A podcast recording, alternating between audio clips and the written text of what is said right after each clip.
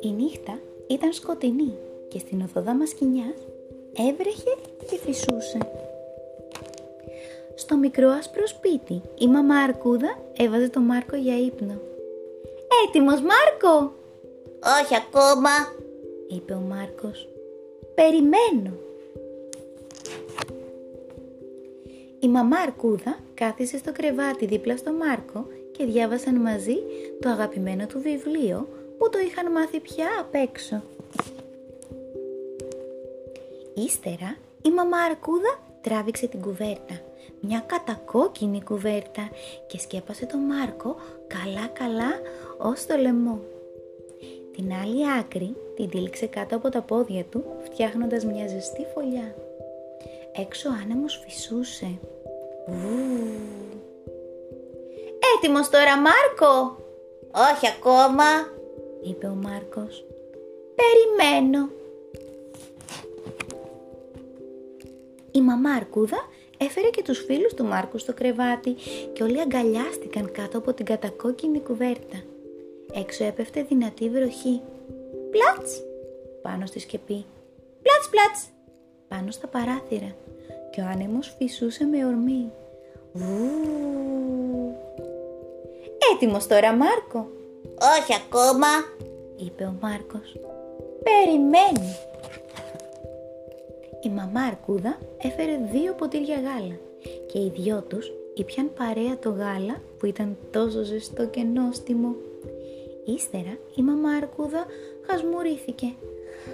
«Τώρα πρέπει να είσαι έτοιμος», είπε.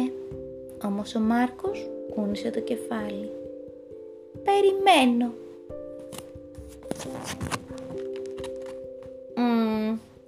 έκανε η μαμά Αρκούδα. Για να σκεφτώ λιγάκι.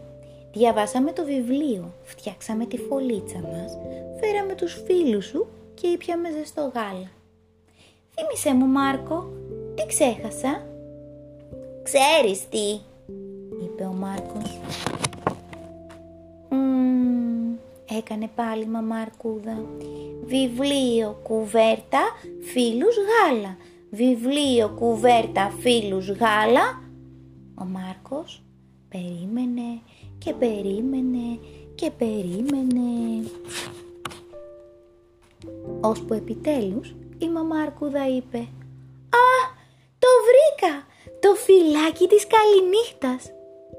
Και έσκυψε στο κρεβάτι και μάτς φίλησε το Μάρκο και μια και δυο και τρεις και τέσσερις φορές. «Πάλι!»